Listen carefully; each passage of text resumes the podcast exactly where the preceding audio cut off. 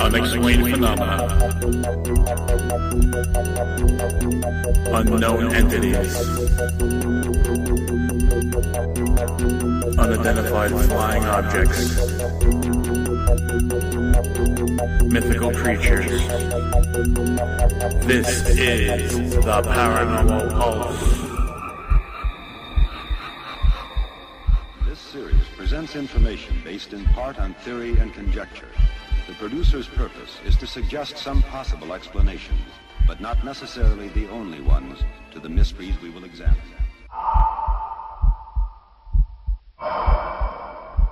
Welcome to the Paranormal Pulse podcast. This is episode twenty-five. I am Chris Bruno. Your other host is Lance Phillip, and this week we are recovering from our hangovers. Well, actually, that was last week. But uh, this week, we are not going to be drunk through the show, even though that was a lot of fun for us. And I hope it was fun for you guys, too.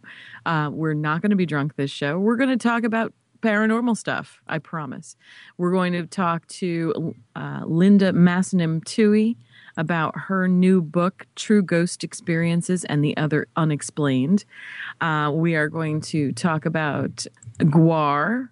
And we're going to talk about uh, a few other items that Lance has brought to the show. And uh, I have some some questions regarding a movie that I am just looking at. Uh, I want to hear what Lance has to say about it and maybe what you have to say.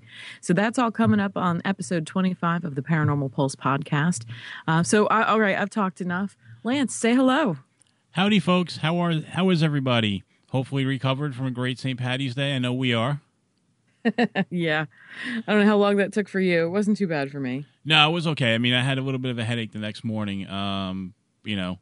But, I, you know, it's funny because right after the show, I had to kind of snap out of it because I had to get everything that we recorded uploaded into the computer. And it's not an easy thing to do when you can't see straight. So kind of sobered up right away. You know, I actually... I, I, I talked to you about this yesterday, but immediately mm-hmm. after the show, I decided it's time to make breakfast, you know? Yeah. So here I am, here I am drunk at like three in the morning, where the hell time it was. And I'm making, you know, um, I'm making Taylor ham.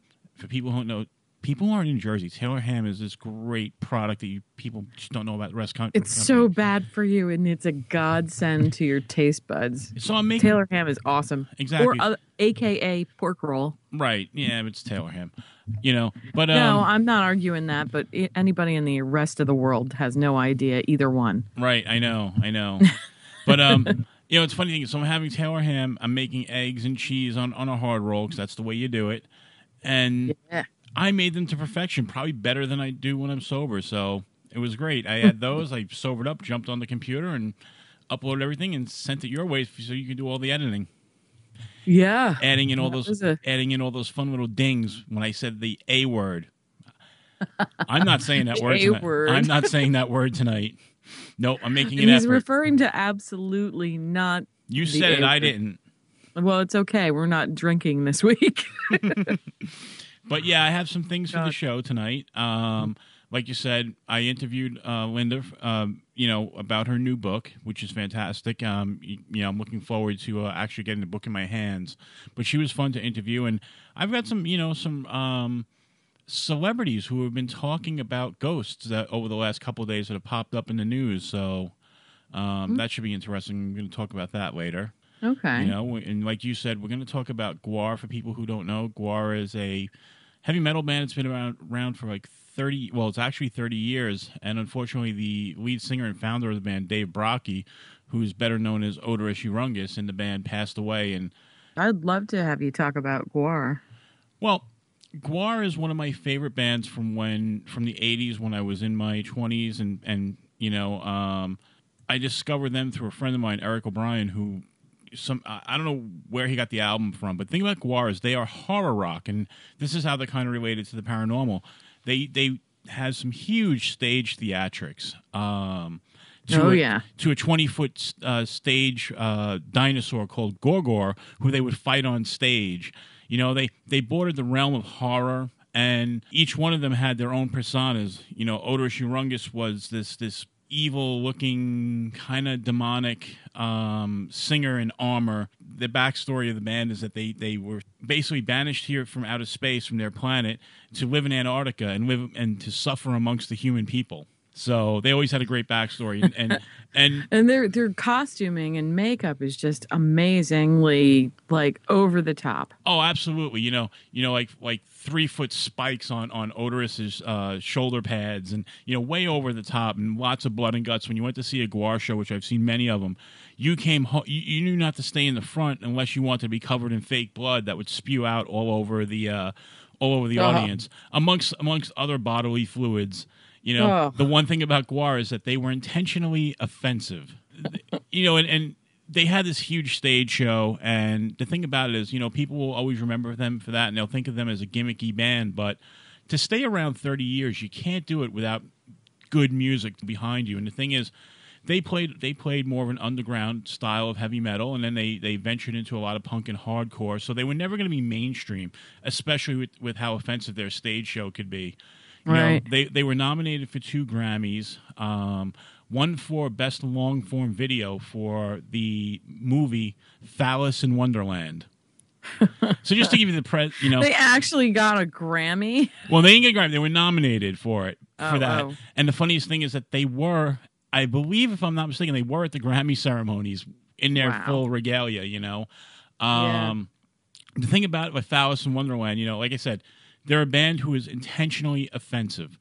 And yeah. the time that movie came out, um, it was about the same time as the uh, P M R C was going after all the heavy metal bands. Mm-hmm.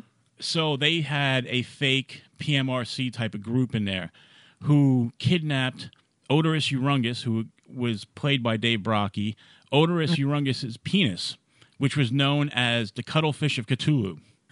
And the whole movie was about getting his penis back. Wow.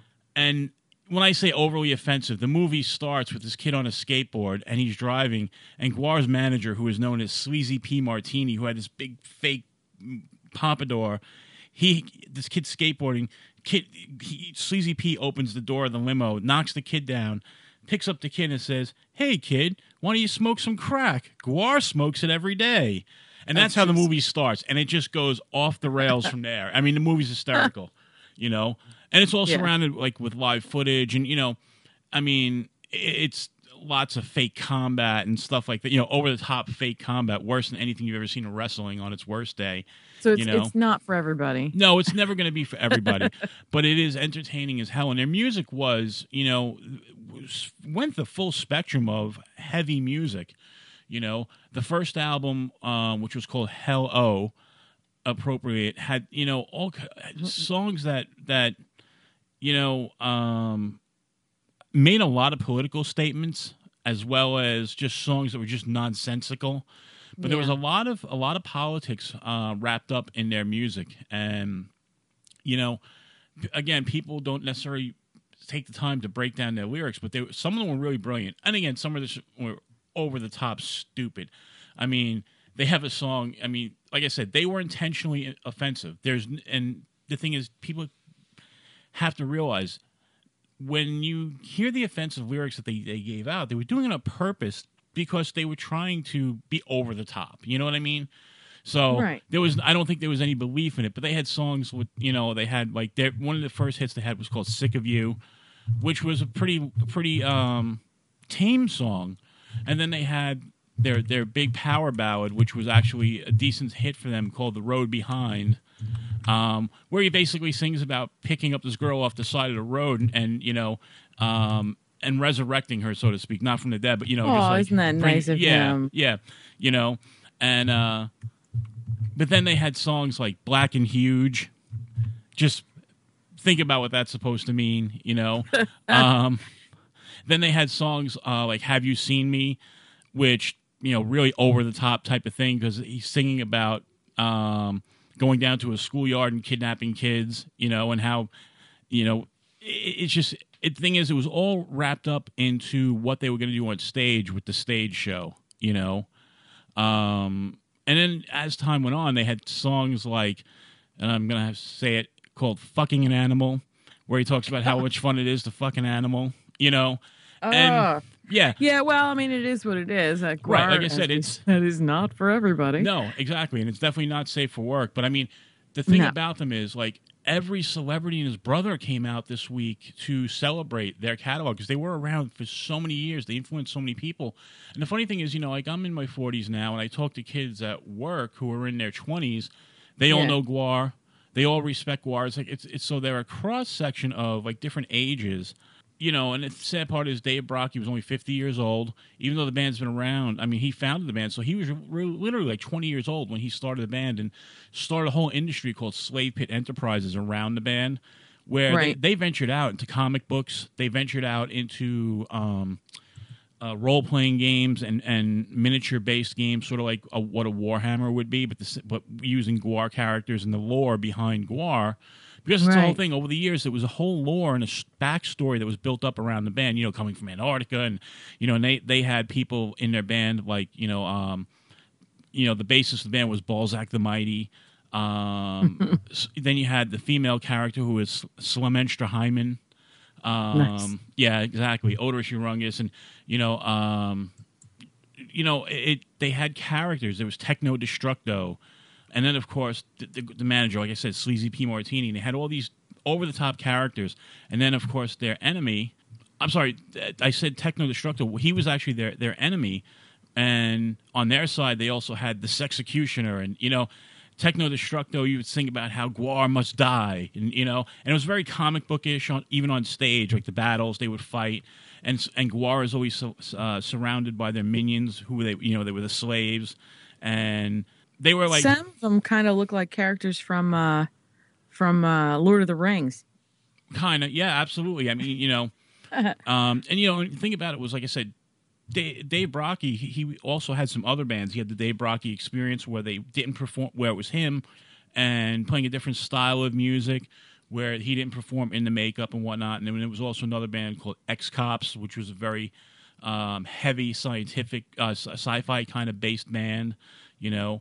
Um, so they all ventured out, and, you know, like Slymenstra Hymen would come out. When I say over the stage, over the top uh, stage show, Slymenstra would come out wearing nothing but a little armor on, on her bottom, some fur boots, and, and she was in face paint, and, you know, she was topless a lot of the time, depending on where they played. And she'd be doing this whole fire eating thing and, you know, spinning fire. And so they really had this over the, over the top presence. But the thing about it is, like I said, so many people were coming out, like, uh, Andrew W K this week came out, and he's doing like a tribute to them on The Daily Show with Jon Stewart. Gibby Haynes from the Butthole Surfers had come out with G W A R written on his arm. Great. Do- Doyle from the Misfits talked about he was probably the nicest guy and, and one of the best people he'd ever met in in you know show business, in the music business, sure. so to speak. They had toured a lot. I actually, I actually saw G W A R play with the Misfits. Um, one of the shows I went to see was one of the greatest shows ever. And the funny thing about it was Jerry Only from the Misfits actually was sitting on the stage. This was at the uh, um, the Ritz. No, I love no, Jerry. I forget what club it was. I'm drawing a blank to what club it was in, in uh, Manhattan. But on the side, it was the main stage. On the side, it was a side stage where they would put the V I Ps and whatnot. And the funny thing yeah, is... Yeah, they do that a lot. I Like they had that at Roseland. That's exactly what it is, Roseland. I'm sorry. That's Yeah. yeah. Well, what happened was that night, that particular night... Um, The Ramones were there watching. They were all nice. Up there. And then Jerry was essentially, I was right at the foot of the stage there, and Jerry was on the side because what happened was they actually played before G W A R. Yeah. And Jerry was talking to a lot of the fans and whatnot, being really nice to people. And then what happened was when the lights went down for G W A R to come out, he said, he said, okay, guys, he goes, he goes, I want to watch these guys. And he was sitting there, and his wife was behind him, and they were just watching G W A R getting into it, which was amazing. Sure. You know, and they're, they're fans too. Yeah, Jerry's no, absolutely. a sweetheart. The, that whole family's very nice. You know, um, and, and so, but yeah, they they they're fans. They want to enjoy the show too. Yeah, and like I, I sat said, on that stage myself watching a show. That there you was go. Fun. So many, so many, so many bands have come out this week just talking up G W A R, you know, uh, G W A R, and, and you know, yep. and they announced because G W A R has a an annual barbecue uh, in the Virginia area where fans come and they do this giant barbecue with the band and whatnot. So they barbecue in costume? They uh, yeah, they would actually play. They would barbecue as a place for the fans to get together and that sort of thing. It was, you know, I, I haven't been there, but I read it was a great time. And I guess the management of the band said it's gonna it's gonna happen this year. They're gonna keep going on with it. They're not, you know, they're not gonna yeah, cancel nice. the event. So it was kind of like a you know a tribute type thing. Yeah, and you know like. Um, I was in a retail store today, and they were selling shamrocks for muscular dystrophy, and I bought three of them today, and I signed yeah. I signed one G W A R, one Oderus Urungus, and one Dave Brockie as my little tribute to. So yeah, and I'm sure people passing by who read those little shamrocks that are hanging up on the wall, they'll be like, oh, "Yeah, that's awesome, man." Probably not, but at least I know what I did, you know. Well, some so. people will appreciate it, I'm sure. You just won't ever get to talk to them about it, but they'll they'll appreciate it. There's people out there that do. Yeah, absolutely. So you know, so you know what we could do um, right now? We could play a song from G W A R. It is Lance's pick. Enjoy.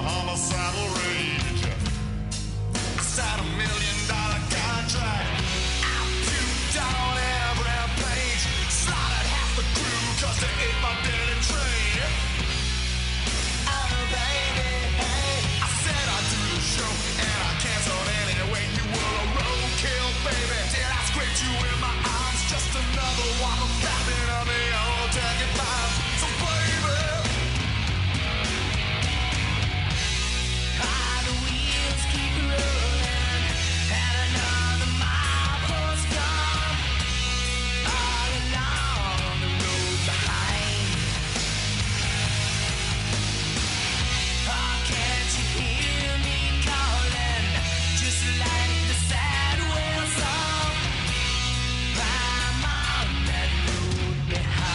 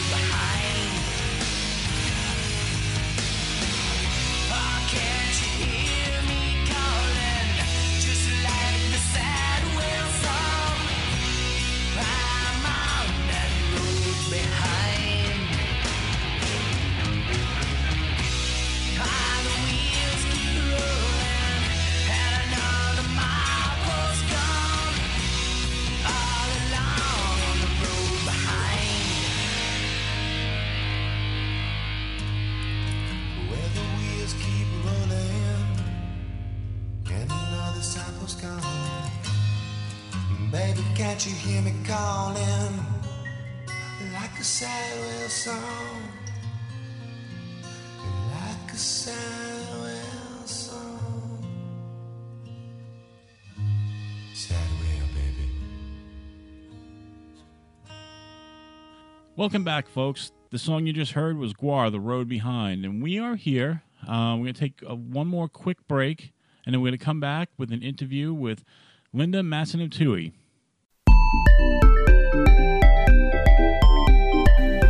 Don't touch that dial. Stay right here, because we'll be back with more of the Paranormal Pulse after these messages. Take a deep breath and relax as we check your Paranormal Pulse.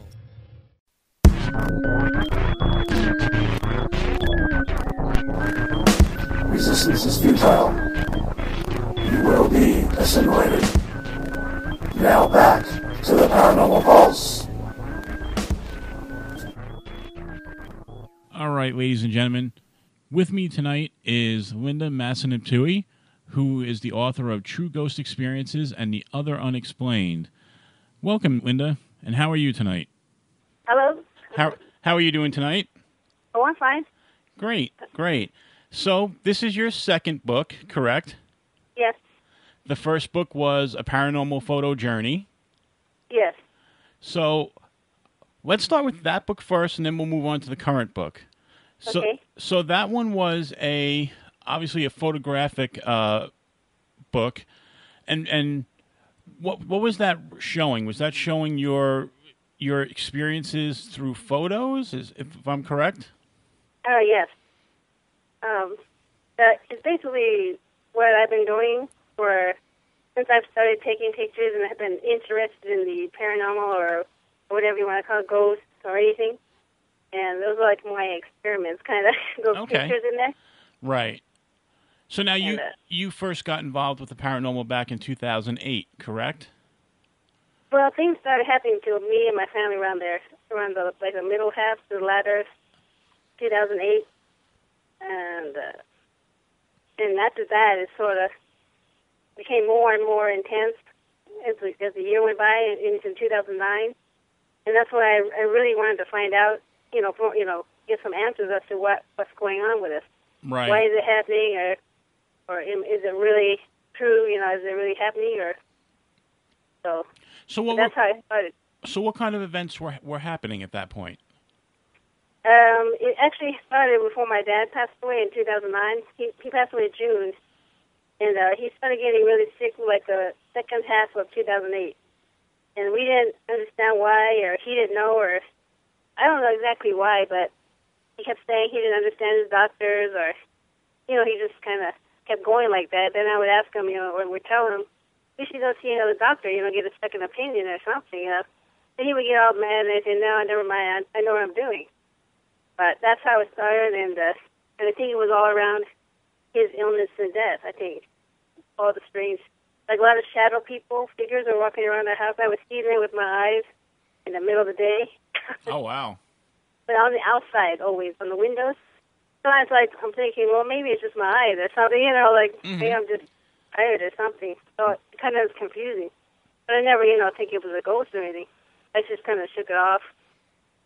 And then until like one one afternoon, my mom was at home. I came home from work, and I went in my room to change clothes or whatever. And then uh, she came running with a phone in her hand. She was like telling me to call nine one one. I said, why? She goes, there's somebody trying to break into the house. I said, what? She goes, yeah, the, look, the door handle's changing. I've been turning. I thought, well, maybe she's talking about the front door, you know, because we have, like, two front doors. Right. That's accessible to the street. And I said, you mean out there? She goes, no, back there. And we have, like, another door that goes in the backyard that nobody uses except us. And you can actually see the door not turning. You know, on its own, you can hear it. But I'm thinking, what the heck? You know, so I was like, what? So I grabbed the phone, and I, went, I was getting ready to call police. But instead, I decided to go in another room where there's a window that you can look out and look from the outside in, see who's standing there. So I went around, there was nobody there. I mean, there was, you know, the screen door was closed and everything. Oh, wow. I huh. came running out, and I was going to tell her, there's nobody there. but the doorknob was still turning on its own. Wow, that's... So she was like, her eyes got big, and she kind of got tensed up, and me too a little bit, you know. But she was closer to the door, and it sounded like she just slowly opened it. Right. And, and then she just talked to whoever, whatever it was, and told them to get out or they can leave. And then she closed the door, and never happened again. So. Okay, but. that that had to be that had to be very disconcerting, though. You know, especially since, like, you know, you weren't as familiar as you are now with it. So I'm sure that that had to be, you know, really scary. Yeah, because they both were like, ooh, you know what? Well, my mom was more worse than I was, because I was watching all those shows, those Ghost Hunter, Jason and Grant, you know, right. all the ones. I'm kind of, I guess I was a little bit used to just watching them mm-hmm. and their experiences, but it's like to have it right in front of you, like happen like that with, with no other experiences. Right. Now, like, oh, I, what the heck? I know, I know, in you, I was reading your bio, and you said that your dad was a non-believer in the paranormal. Yeah, I, I think he started as a believer, I think. But then somehow, somewhere, he said he just changed, and he said he just all make-believe. If he was just making things up, or he just imagining things, or he don't believe in all that. Right. Because um, after a while, nothing ever happened to us, or to him, or anything like that. And if it did, he just kind of blew it off, like, nah, you know. Right, right.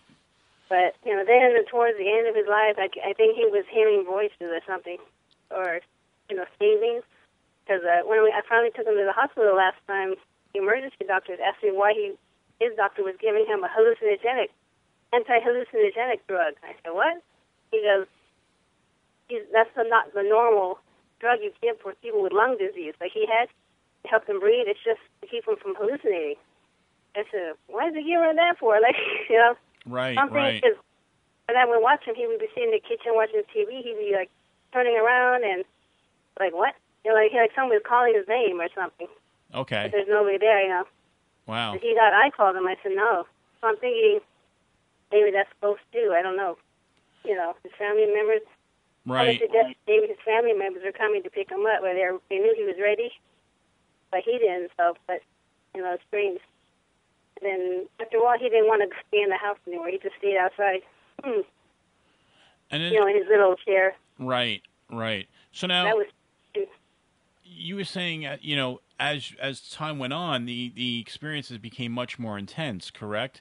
I know you, you were saying that you were touched by ghosts and that you had a scratch in your arm at one point. Yeah, that was later on, though. That was like last year. Oh, okay, that so that was recent. Yeah, that wasn't in the book. That's why I didn't put it in there, but... I have a picture of it, but it's like a cell phone picture, and it wasn't going to make it into the book. Right, I mean, right. But, yeah, that one, it was last year. I was getting up from work. It was like normal, take a shower, with, you know, all that. And then I happened to see in the mirror, I had this long scratch. It was like one continuous scratch, like from my shoulder mm-hmm. down to like my elbow on one side. And on my, actually it was on my left side, I think. And then uh, it wasn't hurting or anything. It was just like a red mark. Like a scratch, but so I thought, well, maybe I did that somewhere. You know, I don't remember hitting myself or anything. So I continued to get ready to work, and I went to work, and about I got to work about an hour later, and then I went into the women's locker room to get my stuff, and and then that's when it started hurting, and I was like, ah, this is stinging now, you know. Right. This is weird. I mean, you shouldn't have done like that. It should have been the other way. uh, especially when I took a shower and got it wet and stuff, but. That was kind of weird. And it was raised because it was scratched and stuff. Oh, wow. About a week, and it finally went away. But so now the current book, okay, which let me just... The current book, which is True Experience, uh, True Ghost Experiences and The Other Unexplained, uh, by Linda uh, Masanimptewa. I'm sorry, I keep mispronouncing it. Masanimptewa, okay? Um, it's a tough one, but... Um, That's your newest book, and that's based on your experiences over the last twenty years, correct? Yes. This is this is more like uh, the story part, not just pictures. Right. A lot of these stories don't have any pictures because I, they were like twenty years ago. I wasn't into anything like this. Right, right. Years, this much, anyway. Um, and you go back to like for, like there's a place called the Time Out Sports Lounge. The building is not there anymore. They de- demolished it after nine eleven. Because he went out of business, but there's like a sports bar and lounge I worked in. Okay. I worked there for years, and that's basically where all the stuff really started. I mean, I mean, to me, that's why it, it only stayed at the bar. It never came home with me or anything. That's why that woman with the bar is haunted, not me, you know, or, right. you know, whatever. And that's where, in the, in the book, there's a story of there's two other cooks there that work nights, and the guy mopped the floor, and there was like a black single bare footprint on the floor, right in the middle of the room. It's like a dry storage room. Mm-hmm. And he mopped it, went to put the mop away. He said he came back, and he saw the footprint. It was not a shoe, but it was a foot, like a barefoot, one foot. And I said, what? It was black, like someone had been walking on the outside. Right. Street. And I didn't know because I was off. But then the next time I worked, they were telling me about it because they all got excited. And I was like, ooh, we saw this thing, you know. But, you know, he really mopped over it and got rid of it.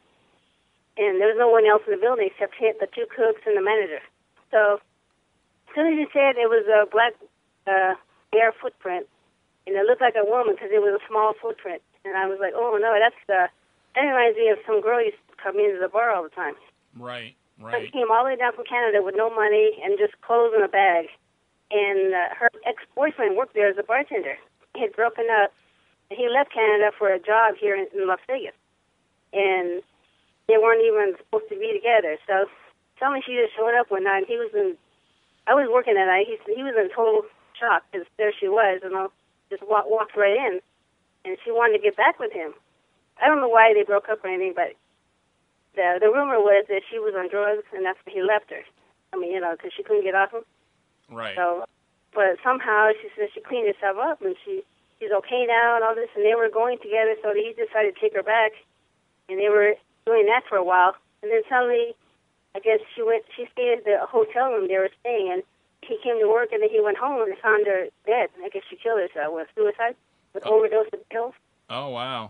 And then she left this three or four page note, like a like a like a book, I guess, blaming everybody in the bar. And she had names in there with the people who worked there. I blamed this person, you know, all my problems, and I blamed this bar. And it was on and on. And then they had the investigator come out and talk to the people that were named in this letter that worked there. You know, why did she name you? And why? What do you have to do with it? Right. Kind so... of thing. It was like a homicide detective. Right, so it was. So I get. But, so that that's why you think, because it was a real tragedy based around the bar, which is why that you think that would be her footprint, correct? Yeah. Well, there was another thing because she never wore shoes. Okay. She was. She said where she's from, they don't they don't care about wear shoes. She, you know, like a free bird kind of thing, hippie. So one right. day I was out there after work and I went out to take a break on the dining room. I just happened to see her sitting at the bar waiting for her boyfriend. And she had her feet fucked up, and she had no shoes on, but they were black. You know, the bottoms of her feet were black from walking around the street. Right, and right. That's why it reminded me when they said it was a black bare footprint, like a woman's size. It was like, oh, that must be her. She must have come back and telling, you know, the story to those two guys, and right. they started freaking out, like, oh my god. So now, you know. so now with the book, um, again, this is your second book. And the first book, A Paranormal Photo Journey. They're both available on Amazon. Uh, you can get them in the Kindle format and in the paperback uh, for both books. Yes. So now the thing thing about this is basically this book is mostly experiences that happened to you, but you you said there were other experiences that happened to people around you, correct? Yes, because they know I'm so much into these ghost stories. And right. They would, well, this happened to me, you know, here and here and there. But there was another one that happened to work. It wasn't, that happened to me. I didn't know about it. But it happened to my, my boss, the general manager, Steve, mm-hmm. and another worker there. He wanted me to change his name. His name in the book is called Frank.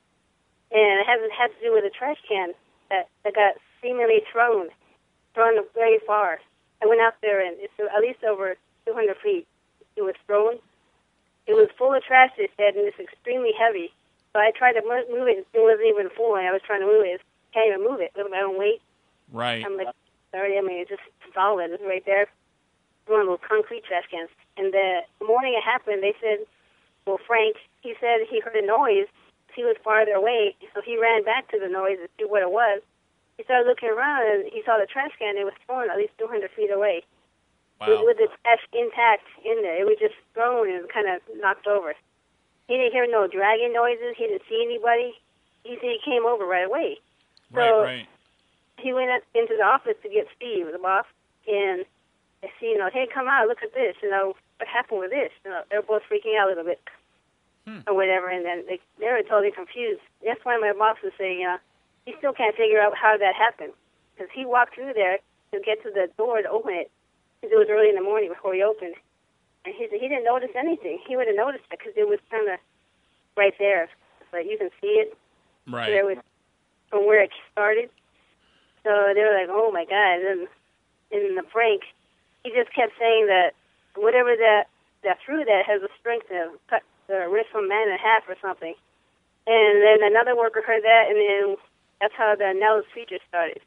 So now we all call it the Nell's Creature. I mean, whether it is a creature or not, you know, I mean, I don't know what. Right, right. It could be just energy or something. And yeah. some someone else said it sounds like a shapeshifter type of entity because they're very strong or something. They don't see them mm-hmm. or whatever. So I don't know. Right, we right. I don't know what's, what that happened. What uh, happened with that one? so now, so, so now, the um, I guess. Uh, someone had been uh, talking to you lately, uh, recently, and they said that your your book would be a great campfire storybook with yes, with lots of spooky ghost stories. Except yeah. in this, except in this case, they're true. They're they're things that actually happened. So, you know, it sounds like it's going to be a great read. I'm going to look to to get it very soon. Um, unfortunately, I have some other books on the on the list of books I have to read first, but I will get to it, and I promise I'll review it on the show once we do. So now. Besides, you know, I obviously, you know, you've been interested in the paranormal for a while. Do you do any investigating at all? Um, not really. I've been going to different haunted places with my brother when we have the day off. I mean, that's not really an investigation. We just take pictures and see if he can get anything himself because he's got his own little hunting kit. Okay. He bought online, so he wanted to try that out. But recently, I've been going to another place. It's called the Pioneer Saloon in Good Springs, Nevada. Okay. It featured on the Ghost Adventures show uh, one day, or one episode, a premiere, I think, episode. Right. And then after I saw that show, since I've been there before, like a year before, uh, I was interested in their lockdown event. There suddenly they had one for the public, not just the teams. So I said, okay. well, let me go there. So let me try it. So it's just once. So I took my camera and I was taking pictures and the kind of strange, odd-looking stuff that I caught. And then I was leaving, and I caught this this apparition, I think. That's what the owner was saying, Noel, Noel Shekels. Okay. He was saying that he thinks it's a full ghost apparition that I've caught in one of my pictures. And that's the cover of my first book, The Paranormal Journey. Right, Otis, right. The man walking into the building. I said, oh, because he don't know who that is, and nobody recognizes him. I said, well, before I put it on my book to make sure, you know, it's the... Uh, possible apparition. Uh, have you anybody identified him yet? You know, this is like a year later or whatever. Right. Six years. And I was writing the first one. He said, "No, nobody's identified him." And I guess he was researching what the man is wearing. He says the only thing he can tell me was a hat looks like a miner's hat from the early nineteen hundreds when they first started making them yellow or right. something. Right. That's the only thing that kind of resembles anything. But nobody knows who he is. So, and I don't remember seeing him. Going in there. Then my friend who was listening, she said she don't remember anybody either because it was like really late at night. They're ready to close. And that, the bar. You know, and that's an amazing photo. I, I've, I've seen it. It is on the cover of your first book, and that you know, it is, that's a great, great photo. So very impressed with that one. Um, you and know, then, so, so now he because so, I took that photo, and then I was talking to him that one of the lockdowns, the person that it went to. He was uh, kind of interested in me and my camera or whatever. Mm.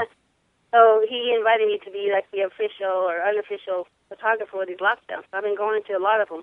Oh, that's... One was sick, so. And, that's... and that's what's on the cover of the new book. Right, and that's great because your your hobby is photography, if I'm not mistaken, correct? Yes, I like to take pictures, uh, just about like landscapes or anything. Right. And I used to, my my uh, mom's, she used to have a Japanese dancing group, the Kotobuki. Okay. And I used to go with her all the time and do her M C once in a while and mainly take pictures of her group while they're dancing and stuff. And, that's and, how I started photography, sort of. And and and speaking of that, you have an interesting uh, ethnic background. You're, you're American Indian and Japanese, correct? Yes. That's that's a very that's a very interesting mix. Um, you know, a lot of tradition there. You know, from both sides. Oh yes. So that's that's great. Absolutely. So now the new book, um, it just came out, right? What, a week or two ago? Uh, I think about a week. About a week. Okay, so it's it's new. It's very fresh. Um,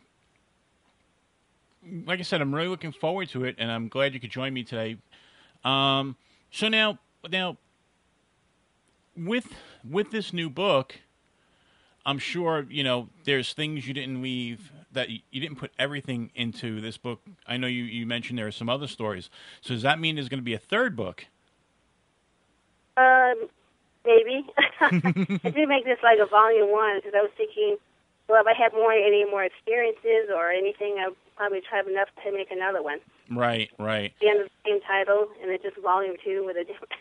There you I mean, go. Different stories, totally different stories. Excellent. Um, so, so I don't know. That's, well, ho- hopefully it does well enough, and we'll promote it, and hopefully there'll be a reason to write a third book. Yeah. You know. Maybe. Yeah. So, I really appreciate you joining me today. And like I said, looking forward to getting both books. I have not had the chance to get them as of yet, but I will, I promise. And, you know, we'd love to have you come back uh, again, you know, when you when you do eventually come out with that third book, because I have faith in you. You're gonna, you're going to come out with a third book. So, so Linda, I really thank you. And, and just want to say, again, thank you for joining us. Well, thank you for inviting me. All right. You have a good night now.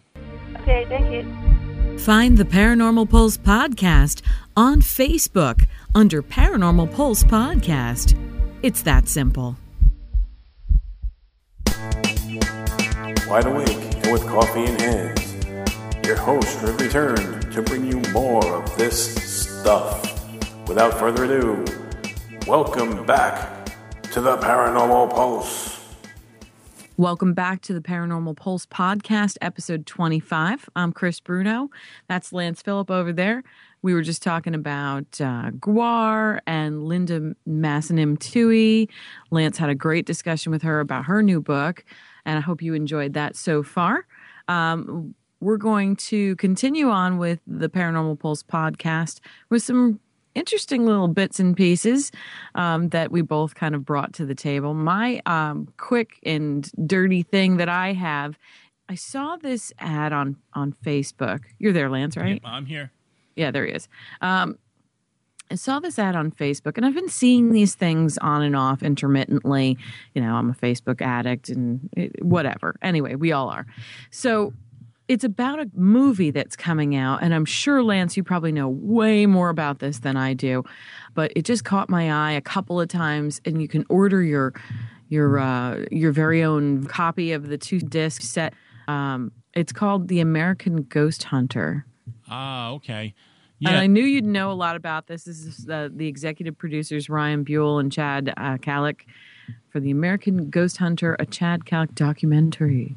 Um, but it looks really interesting, and I don't know enough about it other than what I've read in the ads um, that to know if it's worthy or not. They're advertising it on a website called A G H Television, American Ghost Hunter Television, uh, and that's the website too. So, yeah, I'll, I'll help him out a little bit. Yeah, but it looks I, really interesting. It does look interesting. The thing that has stopped me was that, and it's nothing bad, it's just I haven't subscribed yet to that channel. You can subscribe to that channel, and there's other content on there. I wanted to wait for the, like you said, the D V Ds to come out. I didn't want to watch it streaming. I wanted the D V Ds. Mm-hmm. Um, it is interesting to me because it's Ryan Buell's next step after the T V show was uh I don't know if you want to call it canceled or he left the sh- you know the show behind. I'm not not too clear on how that actually came down. I don't know if they canceled it or if they or if he just elected to move on. There's, I can't seem to get that story straight. But either way, from what he, there's things I've read that he spoke about and the things that Chad had spoke about, this is a real no nonsense documentary on ghost hunting and the two of them. No um, sensationalism. No made-up stuff, at least according to them. I mean, I, like I said, I haven't seen right. it.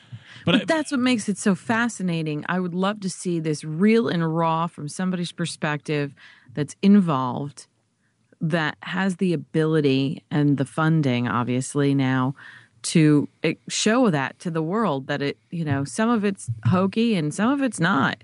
Right. You know, and I, I look at it as different than the original Ghost Adventures documentary, the hour and a half, a very original documentary they did. Because when, right. when Ghost Adventures did theirs, they hadn't, they didn't have a T V show yet. And there was a lot of things that they were new to the paranormal, and they were doing that they wouldn't do today and, you know, would do differently. Well, now you have Ryan and Chad coming in after years of ghost hunting on T V and knowing the production and this, that, the other thing. And I want to see what type of documentary they produce. So, yeah, I'm really interested in this, I you know, but I haven't seen it as of yet. In fact, I, I, you're right. I've been seeing the ads a lot more lately, so... I think that's because I, originally it was only available streaming, and now you can get it on D V D, which is what I was waiting for. So yeah, they just um, you can pre-order the special edition D V D set. They they say it has over two hours of bonus material. I know I sound like an ad myself, but that's what I'm reading, um, and it's it's just very interesting. There's a lot of content to it. Mm-hmm. And it just, it was fascinating to see some of the bits and pieces, and I was like, ooh, I would love to see that. You, I, I really like the idea that they are just out there exposing what it is that they've dealt with, right, you know, on a daily right. basis throughout their career of, you know, being exposed to the public. It, it really does change things a little bit, and it's nice to have them kind of yeah. And the other thing I'm not clear, you know, unedited. Yeah, and the other thing I'm not clear about is where this uh, at the time frame when it was filmed, was this prior to Ryan's cancer or not? That I don't know. That I don't know um, either. That's what I'd be, I would have to like yeah, research it a little further. Yeah, I'd like that. to see that.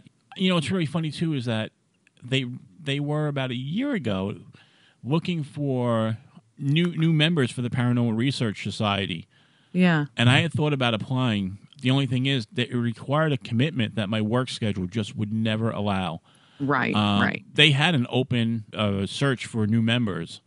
Yeah, and I was I had the application. I was going to apply and whatnot, and I thought it would be great. But they, they require a lot. They require a huge commitment. So yeah. with that being said, it was just no way I could just no way I could do it. And I would have loved to, but no, we have lives, right?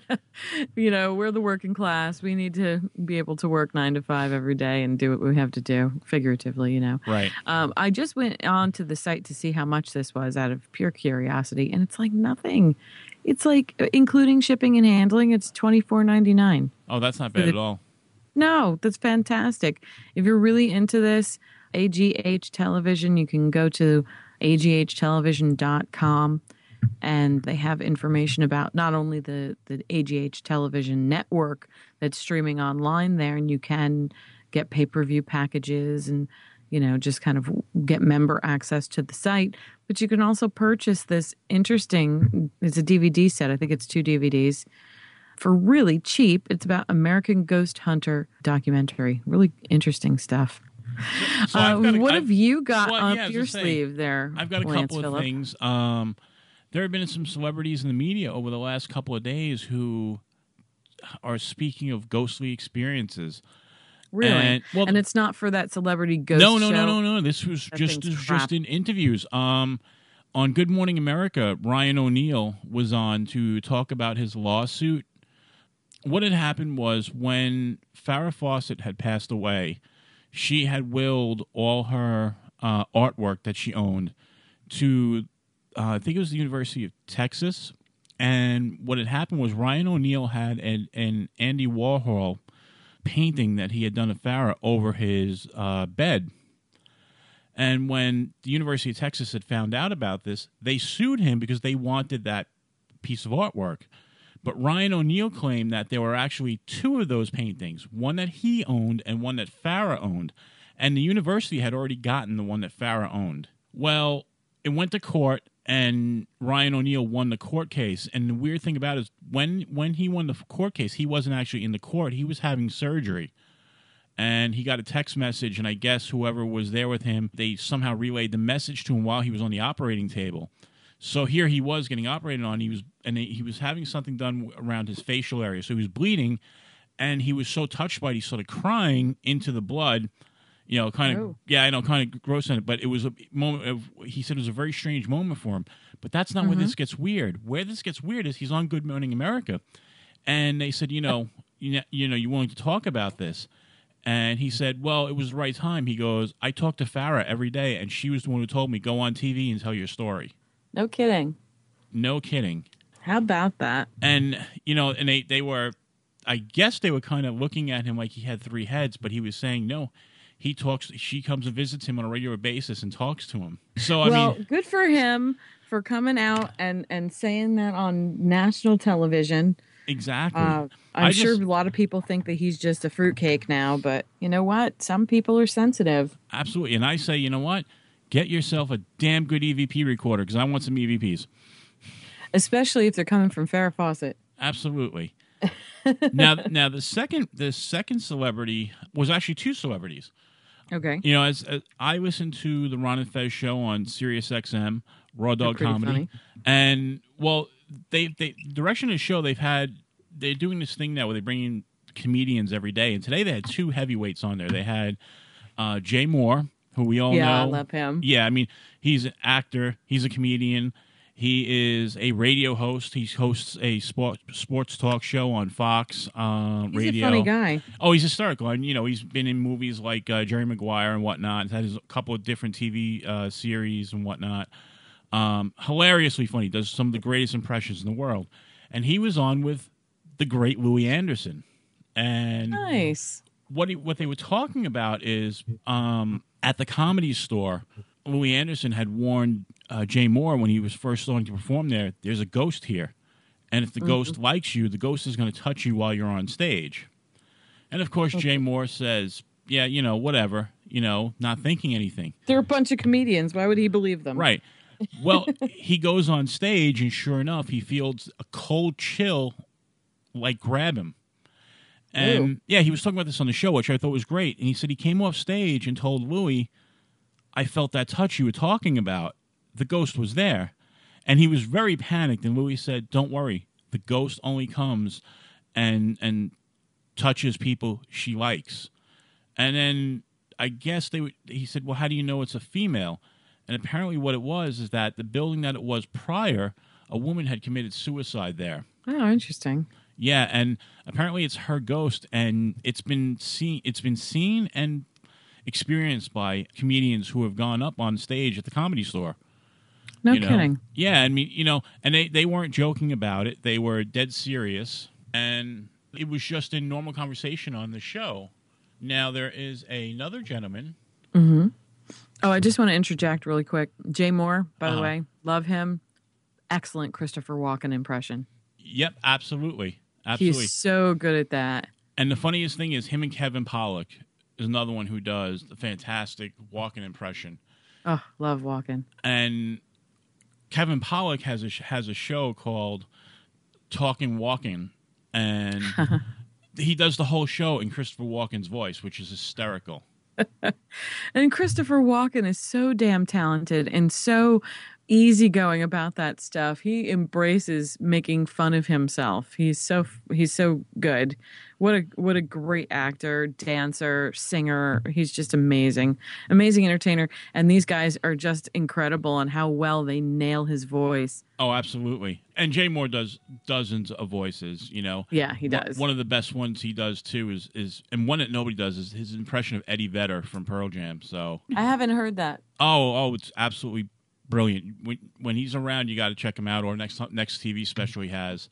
I'll have to look. Now, the third one, celebrity, well, this is a semi-celebrity, and this is Joby Ogwin, who people may not know the name, but you've seen his videos. He's one of the guys who wears one of those flying suits, those wing suits that look like oh. a flying squirrel, who does all the okay. stunts.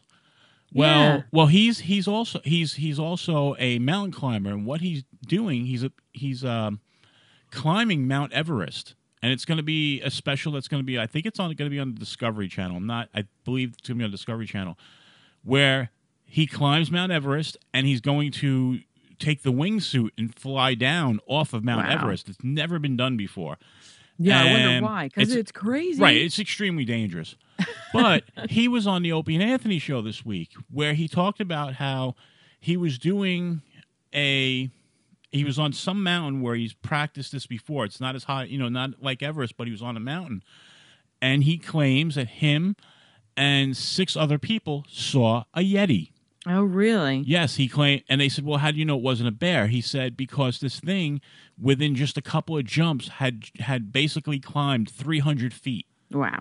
And he said, and they, and they were like, are you sure you weren't hallucinating? He said, no, no, no. He goes, this was witnessed not just by me, but by six, six or seven other people. I forget how many he said. He said, and it was a Yeti. It was clear as day, a Yeti. He goes, they all saw it. So, I mean, it's it's another person coming out and talking about paranormal. Yeah, but nobody got a picture? No, and, you know, because they said, you know, the whole thing was, it, it took him by surprise. He said what happened was, I guess a bunch of the Sherpers were out there, and and I guess they're more used to seeing these type of things. Okay. And there was a commotion, and he went out to see what the commotion was, and he looked at what they were looking at, and he couldn't believe his eyes, you know? And it, there was no time, because this thing mo- started to move so fast that there was no time to, like, turn around, go and get a camera, because what they were, they were at a base camp, like, halfway up the mountain. You know, right, you right. can't you can't go up the mountain all at one shot. No. So they set up base camps, and yeah, that's amazing all in itself what they do just for climbing that mountain and the base camps and being suspended off the side of the rock face and all kinds of other right. things. It's just incredible. And the funny thing is about Everest is that talking about the paranormal and the dead, there are many many dead people as you go up the mountain. There's actually a documentary on it. There are all these people who have died trying to climb and have fallen to their death. And because it's frozen, they're preserved perfectly. And they're, they, oh, they, really? They, yes, they don't decay, and they've been there for years, frozen totally. Well, that's kind of creepy. It absolutely is. But there's a great documentary on it, and it's just all the dead bodies that are basically all around the mountain. Yeah, there's a, there's a book, uh, it's the extreme opposite atmosphere, but about the Grand Canyon, where it's called Death in the Canyon. And it's about all these same kind of people who are, well, these are a little bit more neglectful. They're, uh, you know, tourists and people who are around the canyon who carelessly died in the canyon, either by stepping backward off the cliff or what have you, but there's a whole book of it. So it's kind of similar to that. Right. It has right. the whole, it's not a documentary on screen, but I'm sure they could do that if they wanted to. But the whole book is all about stuff like that. Some of the, uh, the, the, the events are just un- unbelievable. So, it, you know, you kind of preserve that same sh- macabre story. Right. Just right. like they do in that documentary. And the very last thing I have brings us back to our friend, I've never met him, but I'd like to say he'd be a friend if I met him. Zach Baggins. He, he has he has he has a special coming up on the Travel Channel, actually airing on his birthday, which is April fifth, and it explores the catacombs of France. Of pa- Ooh. Yes, it's it's not a Ghost Adventures. You know, this is a a documentary that he did. So this is like G H I. Yeah, kind of, kind of. So I'm, I'm interested to see that. So that's, like I said, that's coming up on, on April fifth, and that'll be Zach's thirty-sixth birthday. I only know that because I have it up. thirty-six, and he's so very popular. Yeah. Uh, good for him. Yeah. What, so, and it's the Travel Channel, you said? It is on the Travel Channel, so okay. I'm check not your sure. Lo- yeah, local not, listings. Yeah, I'm not sure the time it's going to be on, but yeah, that's. Nah, Aaron. It's going to be different for everybody, so check your local listings. Absolutely. Ding. Oh, I did say it. Well, that's not. Dude, so you've said it a lot. No, I haven't. No worries. I haven't. What? Have I? Do you want me to put dings in again? Okay, you could. No, I'm not doing that again. Mm. Maybe. You'll, we'll see. Fair enough. Well, I had a great time this week. We had all those celebrity ghost sighting type deals that you were just talking about. We were just talking about on episode twenty-five of the Paranormal Pulse podcast. We talked to Linda Masanimptewa. Masanimptewa. What an incredibly interesting name all on its I'm saying interesting a lot. That but it really is. That's a, right, a and, great name. Yep, and this is her second book. It's True Ghost Experiences and The Other Unexplained. It's available on Amazon. You can get it as a Kindle edition for eight dollars and fifty cents, or you can get the paperback version for fourteen dollars and thirty-nine cents. Uh, one of the things cool. she one of the things she did tell me is that the paperback edition has black and white photos, and that was done to keep the cost of the book down. But mm-hmm. if you would like to see the co- the photos in color, then you'd want to purchase the Kindle edition, as long as you have like a Kindle Fire or, you know, sure. one of the ones capable sure. of, of showing color photos. And she does have her her other book out as well, which is A Paranormal Photo Journey, which was her first book, and that's a, that's a photographic book, and that one's available too on uh, Kindle for eight nine. Uh, I should say on Amazon for eight ninety nine Kindle edition.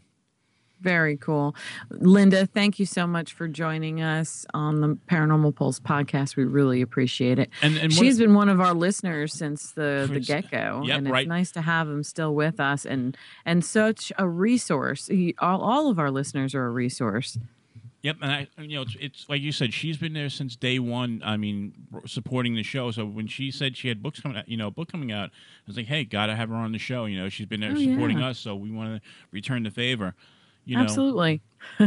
Ding. Um, and, and you know what? If you have friends out there that you want to refer to the Paranormal Pulse, obviously you're listening. You found us. You know how. Tell your friends how. Tell them all about that, the fact that we're on Stitcher and Blueberry and iPhone and uh, Roku and Podbean and Facebook. It's getting tiring. We're everywhere. Absolutely. Tell your friends. Make them listen, because once they listen once, I know that they're going to just love hanging out with all of us every other week. And speaking of hanging out with us, don't forget, folks, you can join us at the New Jersey Para Expo, which is being presented by New Jersey. The uh, Para Unity thing? Yep, the New Jersey Para Unity Expo. Which yeah, being, that's going to be fun. Which is being presented by uh, New Jersey Paranormal, and that will be uh, May thirty-first. And you can check out the you can check out their uh, page on Facebook, which is New Jersey Para Unity Expo, and yeah, get all the information. Down. There's gonna be there's gonna be celebrity guests. I've We're gonna worked... be hanging out. We're gonna be hanging out with everybody on the floor, right. getting and, down, and, having a good time. And what's gonna be great about it is um, the Para celebs are gonna be on our show. We're re- we're gonna be recording with them. But if you're a team and you're there, stop by, because we, you know we would like to talk to other teams and get some other teams on the air with us. So. Absolutely. You know, yeah, so it's gonna be it would f- be fun. That's uh, what it's about, isn't it? Oh, absolutely. Isn't that what Para Unity is about? That's what the expo's for, for all of us to get together and just kind of compare notes, create a community, if you will, where we actually know each other face to face rather than just through meet, online boards. Yeah, and meet new friends and, and you know, and, and hopefully, you know, some long-lasting friendships. A lot, you know, I've been to some of these events before and have made some really good friends and that sort of thing. So it should be, it's going to be a lot of fun. I, I can't wait. Good you times, know. good times. All right. So do you have anything else today? Uh, no, I think that wraps it up for this episode. It's episode twenty-five of the Paranormal Pulse podcast. Tell your friends, get them to like us on Facebook. Get them to listen. You know, you are here. You're listening. You know you love this show. You love being part of it every other week. Bring your friends along with you. We'd love to have them. So I am done for the week. Again, thank you for joining us. I'm Chris Bruno. I'm Lance Phillip. Until we meet again, folks, good night. Out of here.